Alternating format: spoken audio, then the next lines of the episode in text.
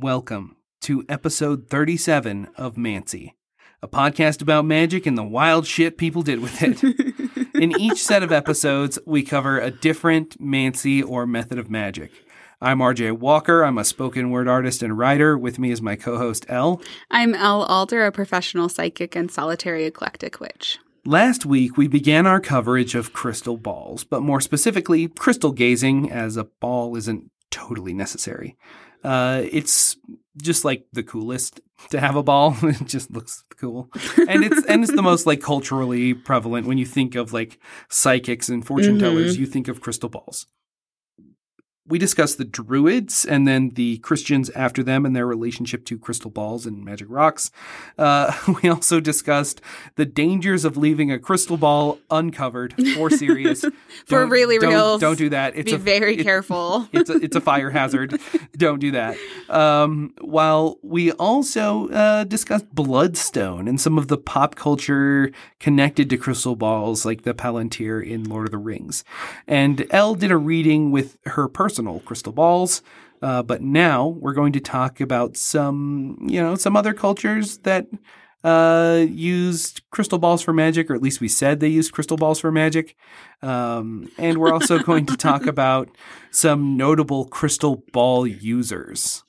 Uh, so that's yeah. most of it is going to be talking. We're going to talk about these crystal ball users. I'm so excited! It's wild. Um, okay. The Druids might have been the earliest recorded use of crystal balls, but there is a good chance that its use predates Pliny the Elder's writings. And other cultures, like the Iroquois, uh, have crystal gazing practices that might go back farther.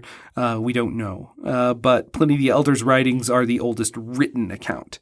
Uh, mm-hmm. One of the most notable users of crystal balls is John Dee. And mm-hmm. some famous stage magicians from the nineteenth and twentieth century. So buckle up. We're going even deeper into crystallomancy, divination by gazing into a crystal ball.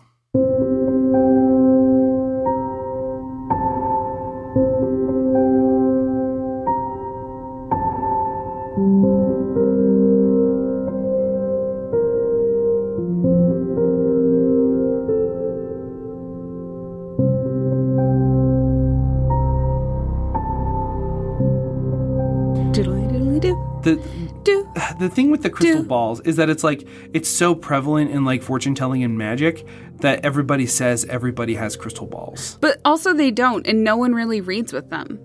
Yeah. Like people don't really scry anymore. It's very, very rare. I don't think I've ever had a reading from someone that was a legit reading that was scrying. I've, ever. I've, I've seen a lot of TikToks that are like how to scry. Um, on, on how do they? How do you scry on Witch Talk? Well, it's it's less of like this is how to scry. This is more like this is what you do when you want to scry. A lot of it is like candle magic and scrying the wax. It's like okay. when you're done with your magic candle, you can, you can just look, you at, can the look at the pictures and the things. Yeah. yeah, or like this is a, a form of geomancy. We're gonna throw these rocks in some sand and see what happens. You know. Yeah. Um, but the the crystal ball thing. Uh, Everybody's like, everybody did crystal ball reading. And it wasn't it crystal really... balls. It was actual crystals. Like, yeah. It, I didn't know that either, actually. Yeah, uh, the crystal, the balls just came from the Druids. So, hmm. yeah. Uh, first, though, I'd like to discuss the use of a crystal ball in stage magic. So stage magic. In the late eighteen hundreds, a husband and wife duo were astounding audiences with incredible feats of psychic power. Okay. It's it's legit. Okay. You know, it's it's pretty legit. Um, okay. Their names were Julius and Agnes Zancig.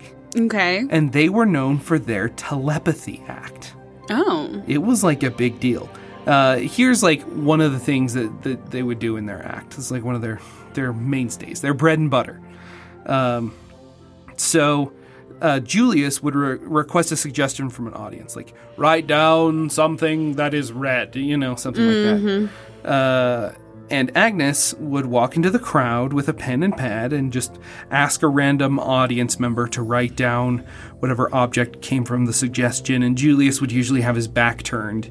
Uh, during during this, uh, mm-hmm. or his his head covered, and Agnes would be careful to like make sure the audience knew that Julius could not see the person writing mm-hmm. uh, what they were writing on the paper, and then it would put in the envelope. And uh, Julius would, you know, would talk though. He would say like, "Are you ready?" or "Has it been written?" Uh, and then he would gaze into uh, a crystal ball, and Agnes would reply, you know, and be like, uh, "He's he's writing it right now," or um, "Okay, it's written." And then he would turn to his crystal ball, and he'd be like, "I'm going to find it in my crystal ball. I know what you wrote." Okay. Um, and when the uh, uh, Agnes had the envelope, she would like put it in her pocket or put it on a table in front of the audience so that the audience would see mm-hmm. that uh, Julius could not manipulate the envelope or see its contents in any way. And every single time, without fail, Julius knew what was written in the envelope with his crystal ball. Okay. So riddle me this, L. How did they do it? Well, if you say write down something red, everyone's going to write down an apple. No, that's not how he did it. Close. How? Though. That's part of it. That's that's basic um, that's just, mentalism. Yeah, yeah basic mentalism. mentalism. Yeah, I don't know. How?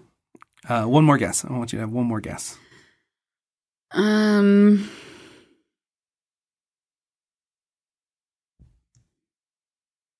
he. They had to have some sort of secret, didn't they? Like the husband yes, and wife. That is how stage magic forward. Works. Yes. Yes. I don't know. I'm not sure. I see. Listen, here's the thing about stage magic.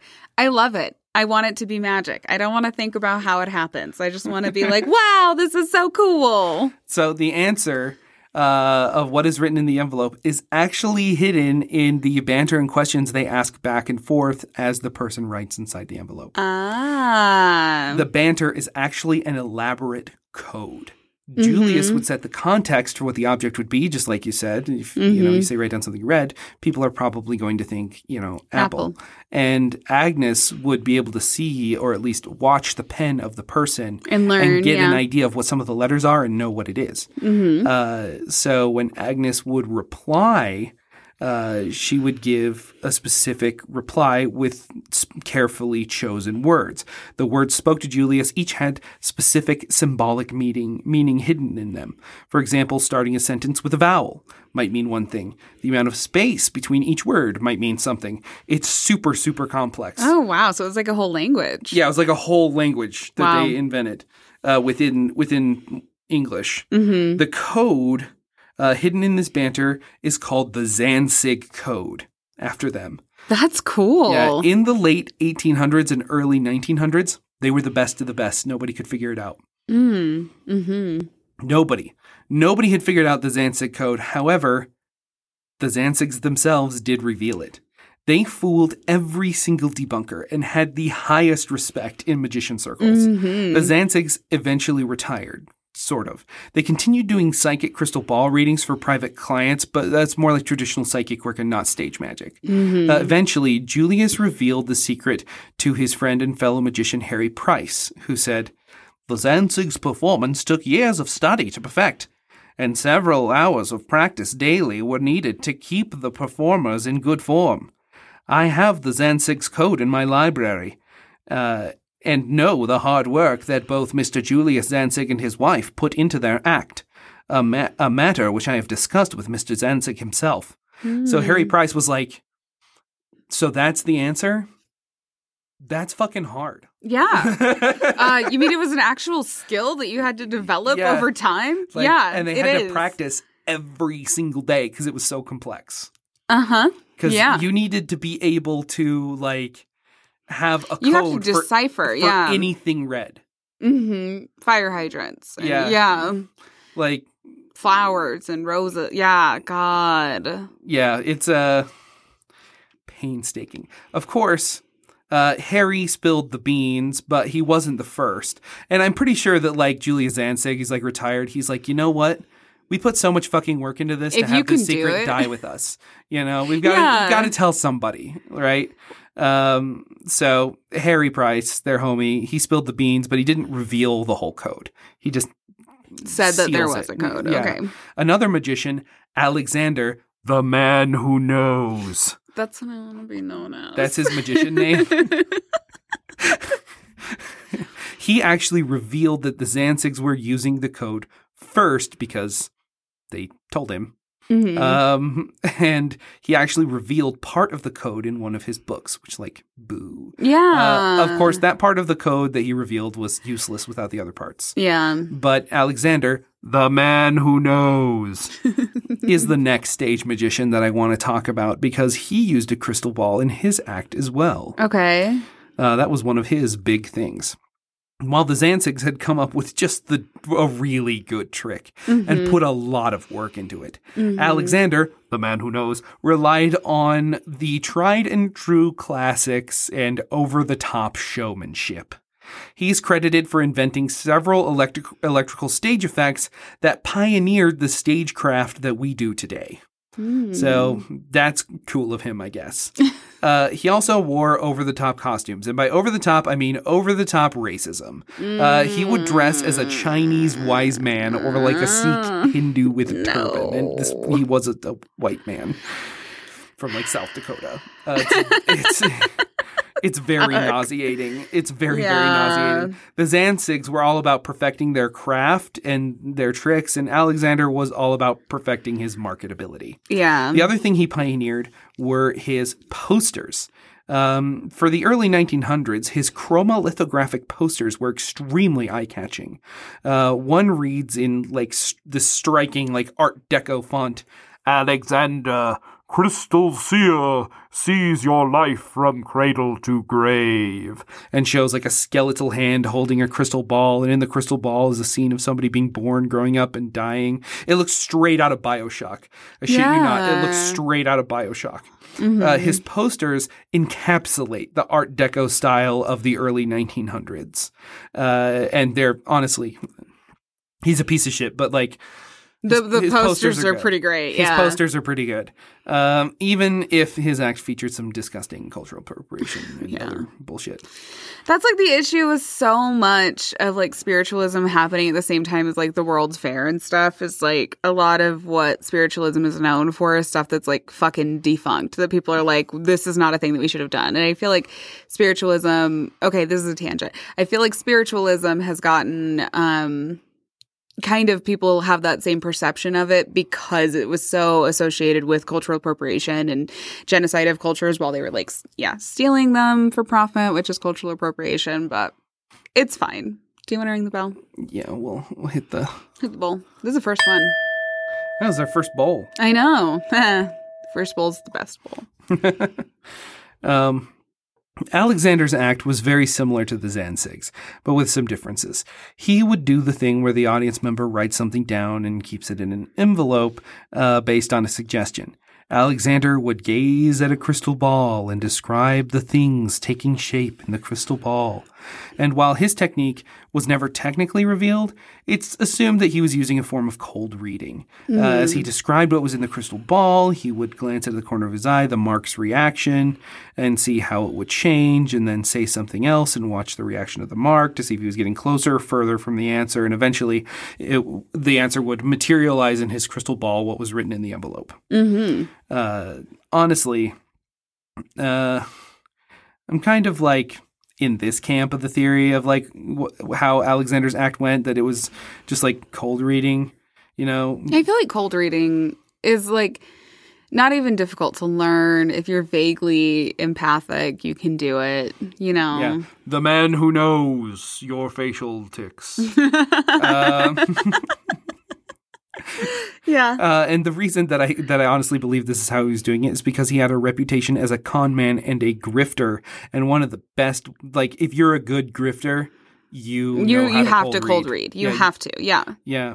Uh, in an interview with Alexander, the man who knows family, uh, they told the interviewer that he had been married seven times. Jesus. And suggested that to more than one woman at once, several times. Um, Wink. A biographer later uh, discovered that he had been married at least eleven times. And then in a later interview with one of his sons, seventeen when they were much older, it was revealed that he was married fourteen times. Hell, it might have been more. Because, or maybe not at all. Yeah, who knows how many marriage certificates he had were fake, or how many people yeah. he lied to saying, oh yeah, this, this broad, she's my wife. Uh, yeah. Yeah. Dude, so, Alexander died with his secrets, I feel like. Oh, yeah. He definitely kind of wanted to die with his secrets. Yeah. Uh, on several occasions, he told people that he was involved in a gunfight in Alaska, where this is where it gets wild. So, Alaska was not a state at this time. I just want to note that. Yeah, okay. So he was involved in a gunfight in Alaska where a famous Alaska gold rush con man had like died in this gunfight. Mm-hmm. There's no evidence that he was there beyond his own, own bullshitting. Uh, he, he would also grift people, extort money, and blackmail them. I mean, he could use cold reading to uh, uh, and show that he was a psychic and then like threaten to reveal secrets Uh, like psychic that he obtained psychically, uh, or get people to reveal details about a dark secret that they have without them realizing it, and then blackmail them to not yeah. reveal the secret. Yeah. So don't use your powers for evil, uh, because he definitely did. Uh, yeah. He spent time in jail over this. Yeah. And he broke out of jail. Actually, he committed a jailbreak in Oklahoma, and finally. He ended up in federal prison after attempting to extort fifty thousand dollars from a rich oil baron. This way. It gets better. You know what? If you're going to go down this, this is how, this is how I know, you should fuck, do it. If you're going to con people, con fucking Jeff Bezos. Yeah, con, when he doesn't matter. Con, bro- con yeah, con five million dollars from him. Like, fuck it. He will never know it's missing. He won't. Yeah. Um, this is, this is where it gets even better. Uh, after this, he attempted to outrun the authorities in a high-powered speedboat. Load.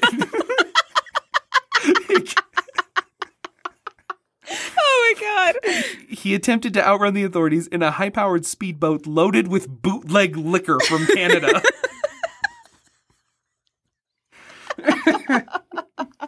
Amazing. In prison, he bragged about killing four men, including the dude in Alaska, uh, though no proof of this exists. Yeah. After his time in prison, he, he decided to get a good old honest job, uh, going back to stage magic. And he also set up his own like private psychic practice like the Zancigs did. Near the end of his life, his posters had become famous collector's items because they were just so good. Mm-hmm. So he would sell off the extras he kept of each poster. Playing the long game, fellas. Playing yeah. the long game. Yeah. If you make a dope poster, you got to keep a few for yourself so that you can sell them later for retirement. I should be holding on to all of the iterations of my business cards and then be selling them later. Yeah. Alexander Crystal Seer, that was his other stage name, uh, also spent his time debunking psychic medium acts and then writing these debunks in his books and selling them. Uh, his bread and butter was also his own like books. While his debunking books showed him to be skeptical, his other books were all about exploring spiritualism and the occult. So like he's a bit of a hypocrite here, but um, well, but I mean. Is that not me bitching about on the Medium um, episode that we did when that woman was like, you're not helping anyone. You're not a psychic. Go the fuck away. And you're like, oh, she's dead. And I'm oh, the, like, okay, well, that's fine. The psychic detective. Yeah. Episode. But I'm just like, fuck you guys. Yeah. So, I mean, like, do I believe it? Yeah. But also, how often do you find just like the wackest spiritual shit? And you're like, look at this. And I'm like, all right, this is some bullshit, though. You know what I mean? Yeah. And I mean, that, I get it. That's kind of what he was doing, where yeah. he was like, what they're doing is knocking under the table because I'm a stage magician. I know these tricks. Well, right? yeah. And, and I'm sure he did. He, he's clearly quite the grifter uh, because he's not dead. Um, right. How can you? Yeah. Jesus. He not he was in a position where he had a high-powered speedboat full of bootleg liquor to run from the police. Yeah. This guy was a pro. Yeah. Jesus. uh, uh, so his other books, they, they were all about, you know, exploring the occult. And he literally wrote the book on crystal gazing hmm. and promoted the crystal ball as a tool for connecting with spirits and angels. The book was called Crystal Gazing. Lessons and instructions in silent influence with the crystal, written especially for and dedicated to members of the Crystal Silence League. Crystal Silence League, huh? Yeah, I, I, I didn't want to keep looking into yeah, it. I, I was fine. like, I, there are other things I want to talk about. Yeah. And I want to go down this fucking rabbit hole. What the fuck a Crystal it, Silence League yeah, is. Yeah, we'll have to look at it some other time. It's probably some bullshit secret society that, mm-hmm. like, existed and then didn't. Um... Or did it ever go away? You never know with yeah, secret societies. You don't. Uh, so this dude had quite the checkered legacy. He pioneered electric stage technology, but his acts were terribly racist. His posters were culturally influential, and they defined an era and put the crystal ball into our pop culture conscious. But he was also a womanizing con man who lied about being a murderer. So cool story, bro. But fuck you anyway. yeah. Yeah. Yeah. And that brings us to the extra spell, brought to you by us. Patreon.com slash Mancy is where you can support the show and get access to exclusive Mancy content. Uh, the extra spell is going to be all about crystal skulls. And you have a massive collection of crystal skulls, Elle.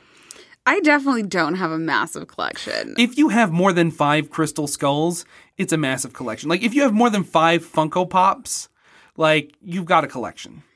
You I, you should see some of the people that I know and their collections of crystal skulls, because mine is just, like, little baby ones I found along the way. Yeah, I'm going to tell you why you found these along the way and why everybody just amasses large quantities of crystal skulls. Okay. Because it's, like, a big part of our culture for some reason. I told you I... Yes, tell tell us why, Elle. Um, because skulls are heads, and heads have brains in them. And so when you have a crystal and it is carved into a skull, you are accessing and gaining basically um, access to that information that the skull has that is contained both in the crystal as well as infinite knowledge. And so when you have crystal skulls, when you're a reader, a lot of times they have names and they will have personalities, and you can sit with them and they exchange information between them. Like at one of the shops I used to work at, we would all bring our crystal skulls in and we would like have them sit and have a council, and then we would take our skulls home because they got information from other skulls. And so I have mine, and I often read with them on my table, or I have them on my desk, because they help provide information, basically. I'm sure that symbolism is very real and very important. So the legend goes that ancient Mesoamericans of like pre-Columbian area, like Mexico, the Aztecs, the mm-hmm. Incas, uh, and also like Native Americans, used these skulls in death magic rituals. And skulls trapped the spirits and minds of Aztec sacrifices. The Incas connected them to their death god. And just kidding, it's all fake. Yeah. Um, yeah.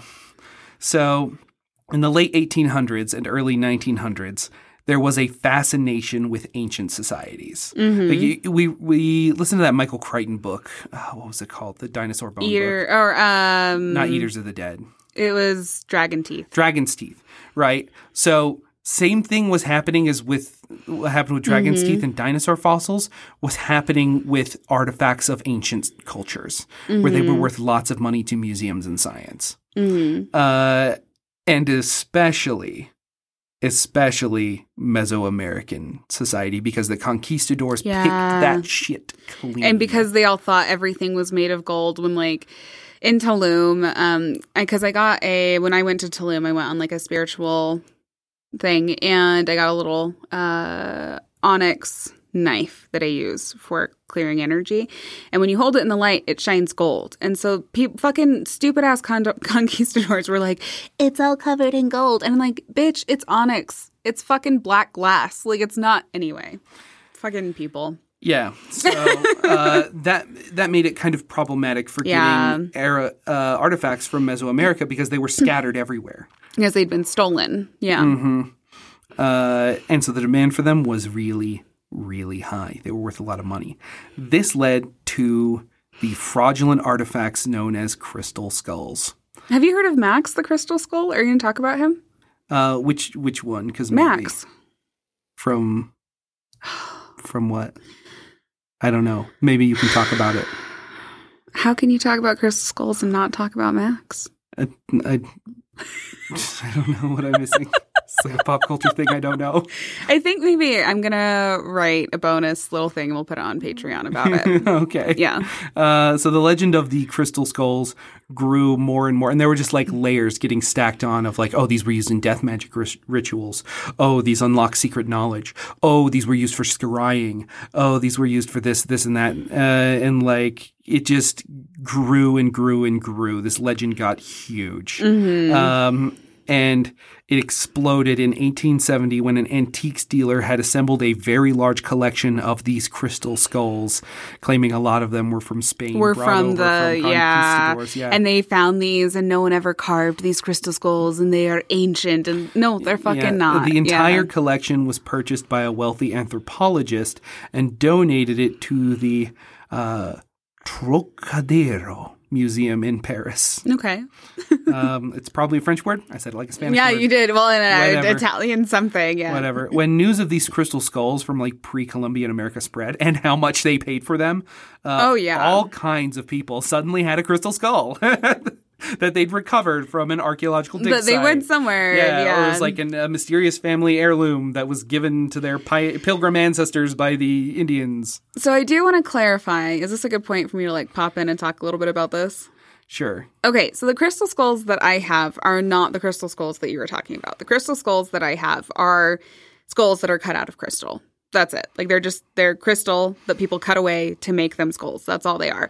But these crystal skulls in, in particular and specifically are um, quartz. They're pure quartz. So that's like with crystal balls, um, the really expensive, regular old, huge crystal balls are fucking glass. They're not made out of crystal. In order to get a perfectly clear piece of quartz that's the size of like a twelve-inch ball, that will be many thousands, probably five thousand dollars to get one like that. I mean, it's like very, very hard to find them. So these crystal skulls in specific are talking about crystal, perfectly clear quartz. And um, they say like Max is a very famous crystal skull that was probably part of that um, acquisition. And they say, oh, we don't know where he came from. He appeared from extraterrestrial places and was brought down into the sand. And then we found him because... And that's probably not fucking true.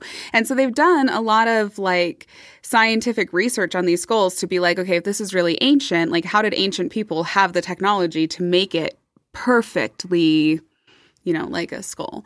And they're not fucking ancient. It's not the thing. Anyway, um, Max is a crystal skull that travels around. He has a, care, a handler, a caretaker, who travels with him. You know that crazy conspiracy anti-masker that got kicked out of the Beans and Brew? Yeah. Her? Um, so she hosts Max whenever he comes to Salt Lake City. And people pay, I want to say it's like fifty bucks for fifteen minutes. And you pay money to go sit in front of him and apparently get like downloads or some shit. What? So I have See, my crystal skulls. I, I have no idea about this. No, this is a thing. That's why I was like, you don't know about Max? Oh, yeah, this is a thing. Like, people pay a lot of money to see Max when he comes. And it's like, yeah.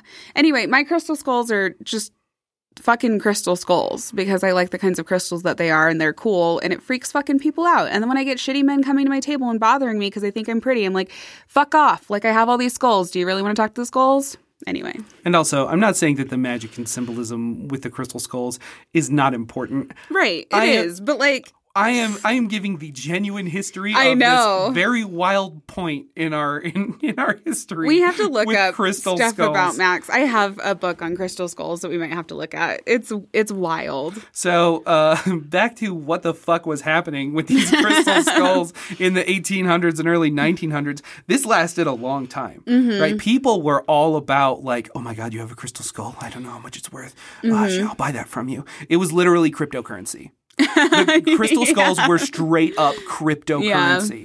Yeah. Uh, they were just this manufactured fake money that people would buy and trade and hopefully try to sell to museums mm-hmm. to get their money's worth. But the more the museums had, the less they were worth. Uh, so it was its own sort of weird investment. Mm-hmm. People were buying them and selling them and trading them. The actual value, always up and down. Uh And uh, there was also like several fake obsidian mirrors mm-hmm. as, sold as as part of this as well. Yeah. Um, and while the A- Aztecs genuinely had and used obsidian scrying mirrors, uh, and real ones were like genu- genuinely recovered from archaeological sites, fake obsidian scrying mirrors were sold at a premium. So remember when you asked me when we did the um, catoptromancy ep- episode where we talked about uh, mirrors, and you were like, yeah, did you ever see like magic stuff being sold, like the mirror at like a psychic fair? And I was like, no, here's a good rule. If it's fucking real, they aren't trying to get rid of it. That applies to Crystal Skulls too. I promise you they're not trying to sell it if they have the ancient artifact, you know? They aren't. They're just not. And uh, so there are crystal skulls in the British Museum, totally fake, um, and, yeah. and several museums in Paris that feature the indigenous works of Africa, Asia, and the Americas. Why don't we just give them back to where they came from? The crystal skulls? Yeah. Uh, because they're exactly where they came from. Because they're fake. And they fucking deserve it. That's true. That's fucking, funny. They fucking deserve it. It's uh, true. you don't like getting you don't like getting stolen from when it happens to you, huh? Right. Huh, yeah. huh British Museum. Yeah, fuck uh, you. There's also one in the Smithsonian. In fact, it's still on display today. Modern analysis has discredited every single one of them. Yep. All of them were carved with modern tools. Crystal mm-hmm. skull trading and selling continued through the nineteen hundreds, and in nineteen sixty-seven, the British Museum was like, there are too many crystal skulls. These cannot all they have. cannot yeah. all be real. So they started investigating every single one that came to them just under a total microscope. Mm-hmm. Um, and ended up like not buying anymore because they were Wonder able, why. able to determine that the ones being sold to them were fake. And then they were like, wait a minute. Hold on. We haven't investigated the ones that we bought. I would just in, like, ignore it. Yeah. I would be like, no, I don't oh, want to know. No. But these are scientists, right? They have to know. Uh, so... That's true. So they were like, oh, some of them are probably fakes, right? You know, just given the amount that we have, you know, we were, we were less careful back then. So let's take a look. Um, yeah, every single one they tested was a fake, including yeah. including the one that they thought was the most authentic from the Conquistador collection. And when they when they investigated, they realized that none of the skulls came from verified dig sites. None of the skulls came from an actual archaeological dig no. site, and zero archaeological dig sites found a crystal skull. Yeah, no. Uh, so like, and under analysis, they found that the skulls were carved with modern jewelers' tools. Yeah. Uh, they would reinvestigate in nineteen ninety-two, and then again in two thousand four. Every single crystal skull they looked at was a fake. Mm-hmm. Yeah. In nineteen ninety, the Smithsonian received a new crystal skull. It was donated anonymously to the Museum of Natural History. But it was from the collection of Porfirio Diaz, a Mexican general and politician from the eighteen hundreds. By then, the Smithsonian was more convinced that, you know, they were like, these are all fake. Yeah. They, they knew. By nineteen ninety, they were like, these are all fucking fake. Yeah, that's not uh, real. But... It, It was still like from this guy's collection, so you gotta check, right? Yeah, you gotta, you gotta check. Uh, and they tested it anyway and found that it was made recently with modern Dremel equipment. But then they were Fuck. like, you know what? Let's put this shit on display anyway. You see, this story of the crystal skulls yeah. itself is it's now history. history. Yeah. It so is. we're in this fucking simulacrum the meta, here. yeah. yeah. So they put it on display in the Museum of Natural Fakes, uh, ah. displaying the whole story about crystal skulls and how they uh, fooled museums and archaeologists for decades and were a weird cryptocurrency in the eighteen hundreds and early nineteen hundreds. Dude, R J was like ready to blow my mind with this. And I was like, oh, yeah. I know. People and their fucking, I don't know. I don't know. But that's not where this ends. Uh, even though we know crystal skulls are fake, uh, that hasn't stopped the rumors that they are cursed or haunted. Oh. Uh, in fact, they appear all over pop culture, and I'm sure Max, the traveling crystal skull or whatever the fuck, uh, is feeding into this still today. Uh, whatever the fuck that was. Um, I think I'm going to try to look it up while you're doing this. Okay. Game. So, um, in fact... All in, all in pop culture, they're like, these are magical, rare artifacts. Like, there's a whole Indiana Jones movie about a crystal skull. Look um, at how much I typed in on that and what oh, popped wow. up. Oh, there's a schedule. Yeah. There's like a tour. He's got tour dates. Yeah, he's a, yeah. God damn it. Why didn't I just have a career as a crystal skull? We um, could, we could. We could still do that. I don't know, bone, crystal, same thing. Maybe we'll take all this like Mancy shit we buy for the show and we'll make our own little museum. Um, There's a Facebook group that's fans of the of Max the Crystal Skull, and oh it has twelve thousand likes on it. Oh my god. Max, That's the, more than the me. Crystal Scroll Skull brought an inspirational message to ISIS. Max, the Ancient Crystal Skull, Private Sessions, Aquarian Bookshop. Private Sessions? What do you do with it? Just, like, look into it? Texas woman Joanne Parks talks to Crystal Skull and sometimes hears back. I'm going to crystal skulls dot com to find Max the Crystal Skull schedule. See, all of this, like, shit that, Have you seen what they look like? With these Crystal Skull cryptocurrency, like, everybody ended up with just huge amounts of Crystal Skulls. So, like, what do you do with them this now is... that they're now that your cryptocurrency is worthless? So that's what Max looks like. Okay. He just looks like a glass skull. Kind of, yeah. Let's see. Oh, there's a Uluru prophecy. Oh, wait. Oh, okay. Sorry, I clicked on something. It went away. Um, rare crystal skull from Tibet named Amar. Yeah. Anyway. You, you know okay. what? Max is not the first to get this treatment because I know of another crystal skull that got a similar treatment in the nineteen twenties. Yeah. So Anna Mitchell Walsh Uh, was a woman who donated a notorious crystal skull in nineteen twenty-four to the Smithsonian. She claimed one of the skulls like th- that she donated gave her visions by staring into it like a crystal ball.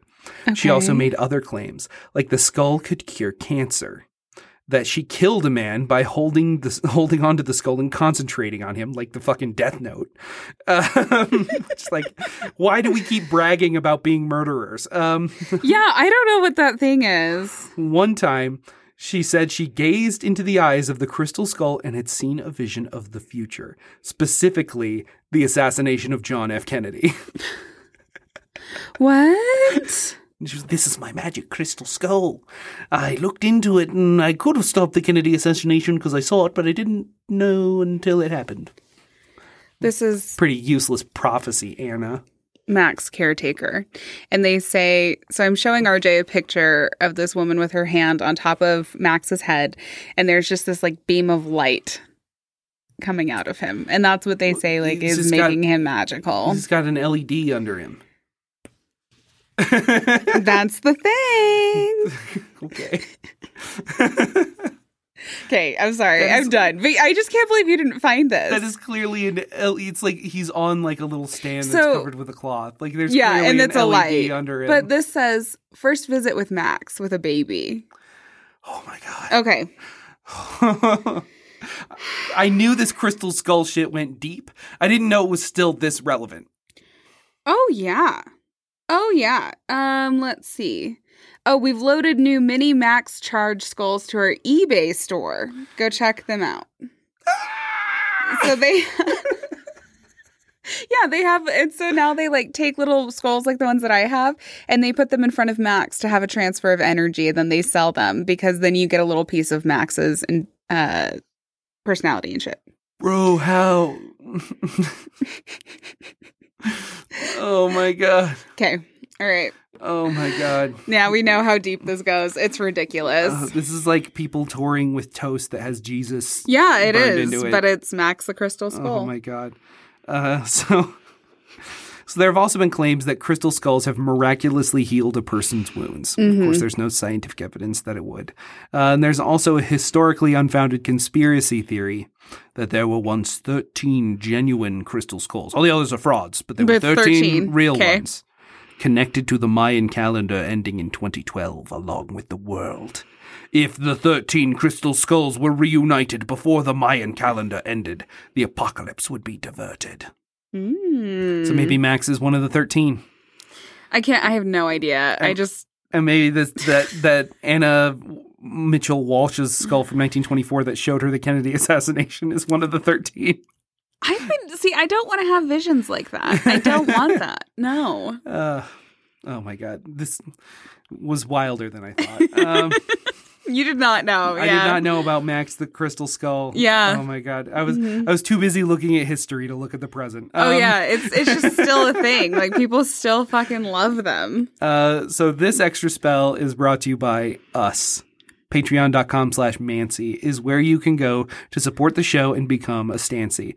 As a supporter, you will get access to episodes as soon as we're done making them, so no more waiting for part two. And you'll also get access to exclusive Mancy content, like pictures and videos when we take them.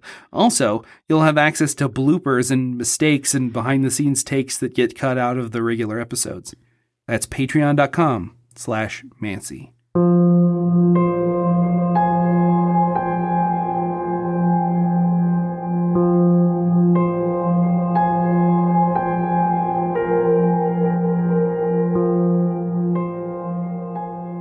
And now, we're going to talk about John Dee. Elle and I watched a documentary on him, and it was... Uh, kind of. We yeah. kind of watched it. Well, it was on in the background. Yeah. It's, it was an old History Channel special. It on, was. On YouTube. Alan Moore is, like, one of the guys yeah. doing the, like... The, the consulting, you know, in the yeah. documentaries, it's just like cut to a guy who's like, I'm going to tell you what happened. Yeah. So they got Alan Moore, the famous comic book writer that we talked about in the Alchemy episode. Mm. And he's basically the aliens guy, but except magic. um, anyway, uh, John Dee. So it's the late fifteen hundreds, and anything that requires complex thinking like math, alchemy, and astronomy magic. Were, were considered to be blasphemous black magic. Uh, however, Queen Elizabeth was just far more open-minded for the time, so she sought out the smartest person she could find to be her advisor, which seems like a reasonable and logical thing to do. Uh, that dude she found was John Dee, a certified genius, a polymath, an alchemist, and an astronomer. Because of massive Christian superstition, belief in angels and demons... I just bumped the whole table. Okay. Belief in angels and demons were... everywhere. Invisible forces governed the earth, and those forces could be understood. If you were sick, it was because a demon made you sick, and if you got better, it was because an angel got you better. They didn't know about germs or antibodies. They didn't know about atoms and electrons, just holy and unholy, and that was it. Mm-hmm. Yeah. John Dee, on the other hand, was determined to understand and control the invisible forces that governed the world. And Queen Elizabeth only saw this to her advantage. She was like, that sounds like something a queen should have access to. Yeah. Uh, John Dee had the resources and protection from her. He was able to study math, learn the stars, and look into the occult. And the occult research would get really, really, really occult mm. when he meets up with a dude named Edward Kelly.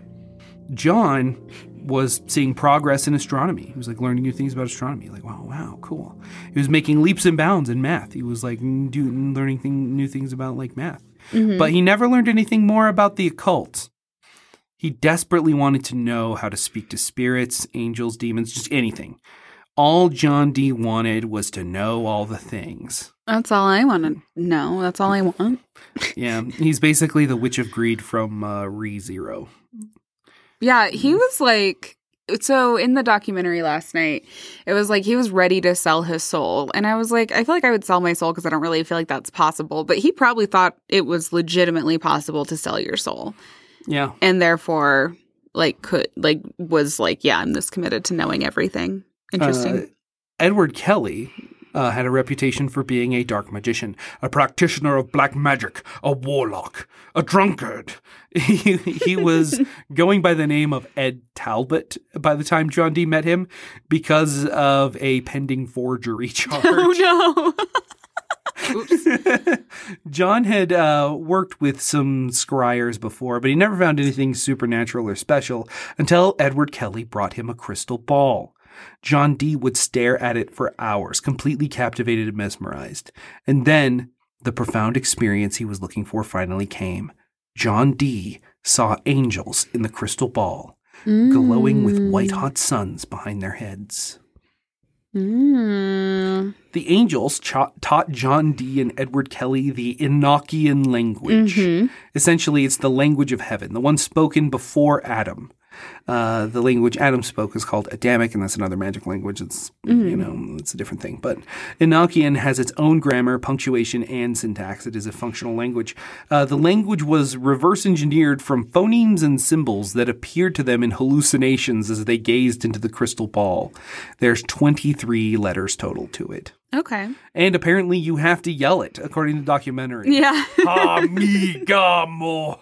It like sounds like troll language, it where it's just normal pho- English phonemes, but you yell them. But you just, yeah, scream. Yeah. Yeah. Uh, which like probably would be good for a metal band. I bet there are metal bands that have done Enochian. I'm um, sure, yeah. I'm quite positive there are. Uh, then the angels impart John Dee with a message. Go to the Emperor of the Holy Roman Empire. Inform him that there are demons all around him and that John Dee would need to go tell him. And then the Emperor would agree to let John Dee give him messages from the angels. Hmm. And this was basically fucking suicide. Um, you you just don't don't do that. Um, the the things that John Dee was doing were considered heresy punishable by death. Uh, even Queen Elizabeth had begun to, like, distance herself from him because mm-hmm. uh, at this point he was, like, he was starting to lose it and he was getting in a little too deep, especially with Edward Kelly being a bad influence. Yeah. Um, and she was concerned for her reputation. So he, she was like, you know, what if I just put you over here? Yeah. Just over here. You just um, go that way. Like, you're, you're still a smart man, but I, I want you over there. Um John Dee was torn. He was like, do I obey the crystal ball angels and egg on the person who has the most authority to kill me on the spot and the most reason to? Or do I just not do that? Yeah. So John Dee gets on his horse and heads to Prague to confront the Emperor of the Holy Roman Empire. Okay. Of course. John Dee wasn't just damaging to Queen Elizabeth's reputation, she was damaging to his. Mm-hmm. If he wasn't accused of witchcraft and heresy, he was accused of being a spy for the English monarchy. Uh, so, so, like, it was a little rough going there yeah. for old John Dee. Still, he managed to get to Prague in one piece, and uh, even with his reputation as a spy and a warlock, he still had a reputation as being just the smartest dude. Um, so Emperor Rudolph granted him audience. He was like, let's see what this fucking, let's see what this fucking nerd has to say. Huh? Let's see what he has Noid, to say. Yeah. Uh, so John uh, explained that the angels in the crystal ball, uh, you see, well, you see, sir, Emperor Rudolph, there's some crystal ball angels that sent me to warn you that you're surrounded on all sides by demons and shouldn't trust anybody. I know, pretty crazy. That sounds like something that uh, you maybe shouldn't tell uh, a very yeah. important mm-hmm. uh, political leader. Mm-hmm. Uh, but, you know, you can dispel those demons if you were to say, you know, take me, John Dee, as the court magician of the Holy Roman Empire to do things that you think are blasphemy under your protection and payroll. And then I'll give you instructions from angels. Sounds legit. Anyway, John Dee was laughed out of the audience chamber, uh, but at least he wasn't killed. Yeah, I know. I can't believe he didn't get murdered. Yeah. It appears as though John Dee was too valuable to kill because of his skill in alchemy. There were rumors that John Dee and Edward Kelly were close to creating the Philosopher's Stone. And John Dee knew that this rumor existed, so he figured, well, the only way I'm going to get taken seriously is if I make the Philosopher's Stone. It's like, probably, actually. Yeah. It's probably correct. Uh, yeah. So he and Edward Kelly got to work. And um, they even got some, like, noble sponsors, including one crazy motherfucker who was fascinated with anything occult and kept up a militia made up uh, made up of entirely people with dwarfism. Huh. So, so anyway, uh, secure the bag, I guess, John Dee. Um...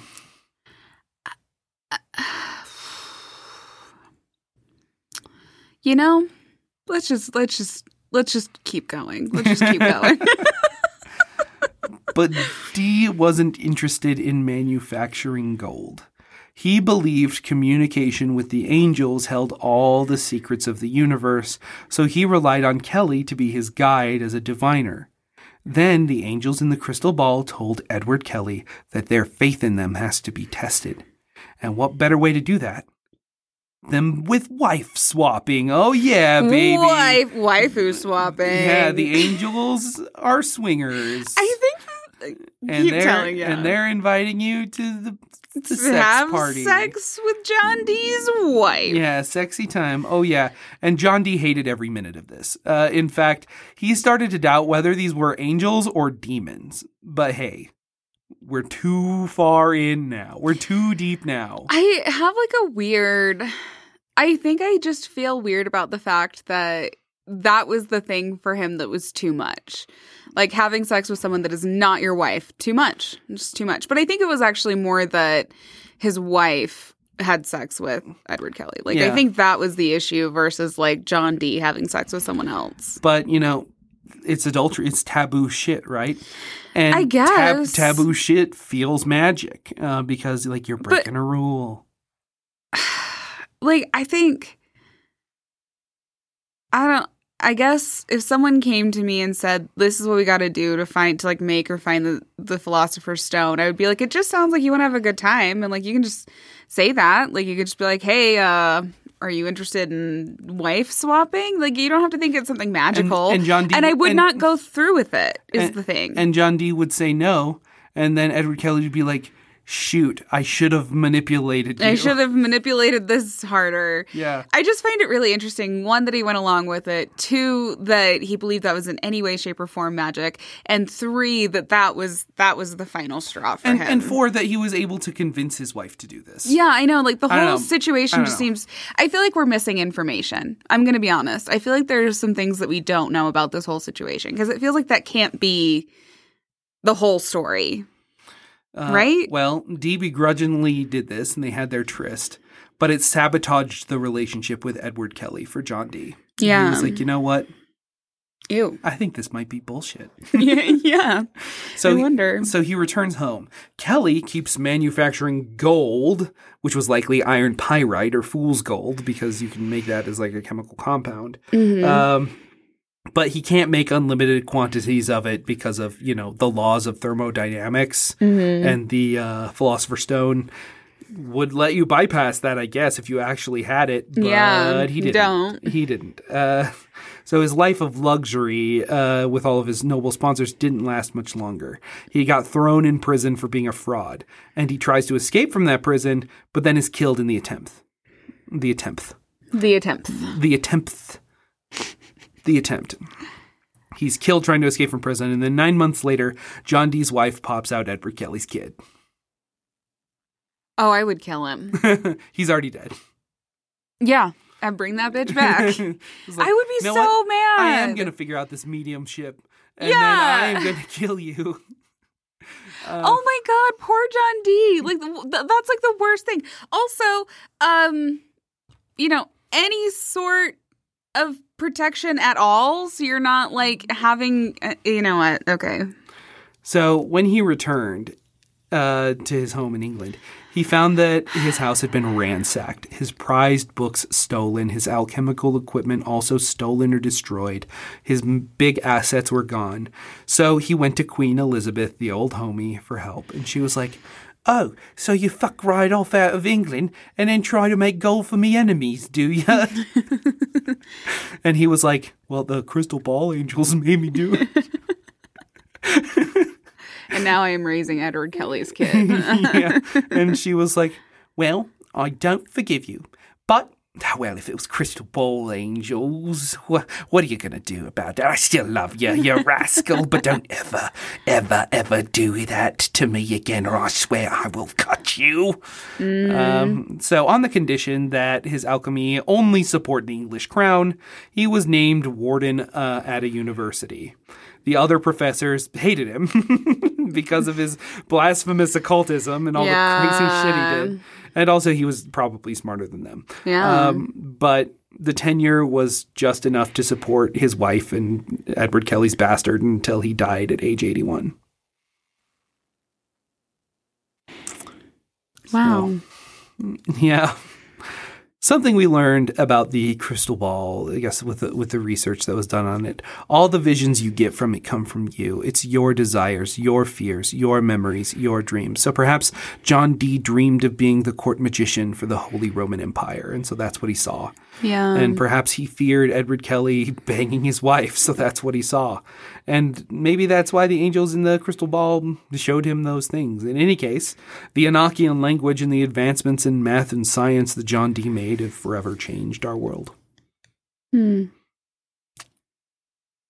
And now, let's do a reading with a crystal skull. uh, so, uh, Elle has lots of crystal skulls, um, but...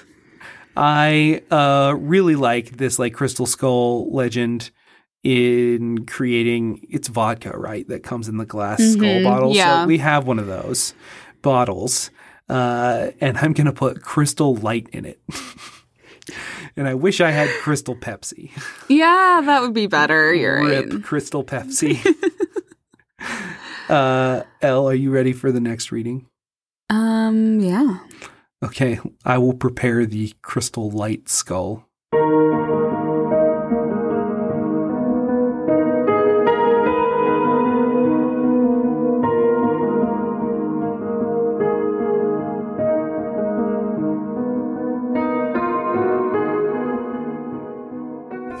All right, so Elle has the crystal skull vodka bottle. Uh, this one comes with a uh, twist-on lid. And a packet of crystal light. I uh, filled the crystal skull with water. Elle is going to add the crystal light. And it's crystal light pure, zero calorie. Right. ten calories per packet. Oh, never mind. ten ninety percent calories. ninety percent fewer calories than leading beverages. Wow. Tell me what the question is, and I'll do the ceremony. Okay. So this is for our Patreon supporter, Chelsea Brock. Uh, Chelsea Brock says, "Is my career on the right path with the right company?" Oh, okay. So here we go. This is hilarious. Um, Indiana Jones and the Kingdom of the Crystal Light. Admittedly, I laughed really hard when R J was like, "Should we do the skull with crystal light?" I was like, "Absolutely." There it goes.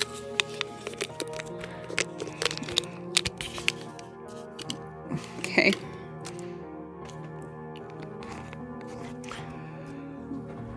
All um, right, now are you gonna are you gonna scry it like that, or are you gonna shake it? I'm gonna do a little bit of both, maybe. I'm gonna see. So it's just like all collected at the bottom. There's like crystal. If you don't know what crystal light is, it's Kool-Aid in little portable packets for adults, where you can pretend that like this Kool-Aid is a health food.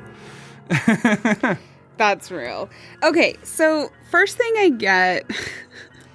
It's just like, it's a no, but it's um, on the way. Like, I don't feel like the company is the right company for you, but I, I feel like there's a lot of changes coming with the company. Um, and it just feels like everything gets um, sorted out. I actually think that it's maybe not an issue with your company so much as like your manager or your manager's manager. Like, I feel like there's issues with people above you that um, just don't really know what they're doing and aren't very good at their jobs, but it feels like they're getting re- removed or put other places, so it doesn't really matter for that much longer. But there's like a little bit of... there's residual stuff from them where it just feels like um, kind of them leaving will be really helpful. And this feels like six months to a year from now. And I actually think like whoever, whatever the reshuffling is, and I feel like you could be part of that. So I feel like there's an opportunity for you to move up in your career there as well. But there's like residual stuff that is basically managers are bad, but there are rules that they're following that won't change once they leave that could continue to be an issue. So I feel like your career is the right career. And I really like kind of the track and the projection that you have, but I feel like the company is going to continue to be an issue for you. There is opportunity for advancement, but those like little residual pieces of things getting left over. I say that because there's residual crystal light. Oh. um, so with that getting left over, um, it feels like ultimately I don't think that's the company you'll stay with forever. It feels like you might be there for like two or three years if you kind of make it to the point of people leaving. But the thing that I was going to say is that everything feels very... Um, connected. So it feels like this is something that is kind of planned, that one step and one step or uh, everything in due course, right? So like one foot forward, next foot forward. So it feels like you're on the steps getting to where you need to be. So this isn't your forever thing, but you're in the right place of doing the right things to put yourself in the right position. If that makes sense. I don't know. Reading this Crystal Skull is very weird. Yeah. Yeah. It just is like, it weirdly like... It's a good color. It's Psychic Shop Purple. It is Psychic Shop Purple. It looks like a potion, this cute little guy. But like, yeah, the biggest thing with your career is like, no, this is not what you're...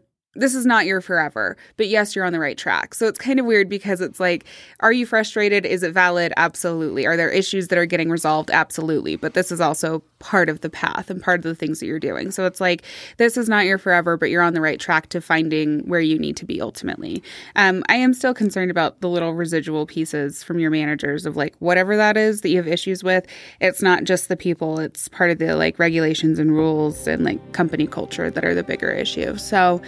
Um, yeah, I would say you should, or I don't like shoulds. I would say it would be okay for you to stay there and plan on being there for the next couple of years, but then maybe start thinking about exit strategies and what might come after that. Okay. Well, Chelsea, I hope the, that was useful for you. I hope the crystal light granted you the wisdom of uh, the ancient peoples who never, ever made crystal skulls. Um... Yeah.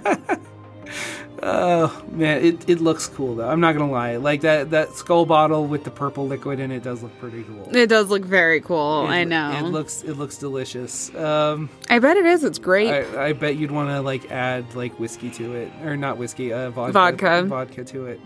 Um. Dude, imagine just care. No, this is some Mad Max shit. That like someone would do this, and this would be their flask for whatever Wasteland Weekend shit. I, I think there was like a legend about Vikings drinking out of skull cups uh, or something. Yeah. Like that. Mm-hmm. Um, but, you know, I don't know if that's true. I haven't done the research. I have to do research to know things. Um, Unfortunate for you. Unfortunately. uh, yeah. Um, anyway, I hope that was that was helpful for you, Chelsea. Uh, hit us up on Patreon, and Elle will do a reading for you on the show using whatever divination method we're covering. Patreon.com slash Mancy. Also, if you like the show, please share with your friends. The more support we have, the more episodes we can make. If you like my writing, you can pick up books at r j walker poet dot com, and you can also come to TikTok, because apparently we do... TikTok. um, now, uh, that's a thing. Mancy Podcast on TikTok. If you wanted to get a reading from me, you can find me on my Etsy, which is at Laurels of Lux. Um, if you listen to the previous episodes, there might be an offer code for you to get some money off for your reading. Oh, it's now a secret because it's in a past episode. Now you have to go find it. Yeah. I mean, it was in the the cheese and wine episode, so yeah. If you wanted to find it, that's where you can. The music was provided by, in order of appearance, Hayden Folker, Arthi Vinca, Miyu, and Scott Buckley.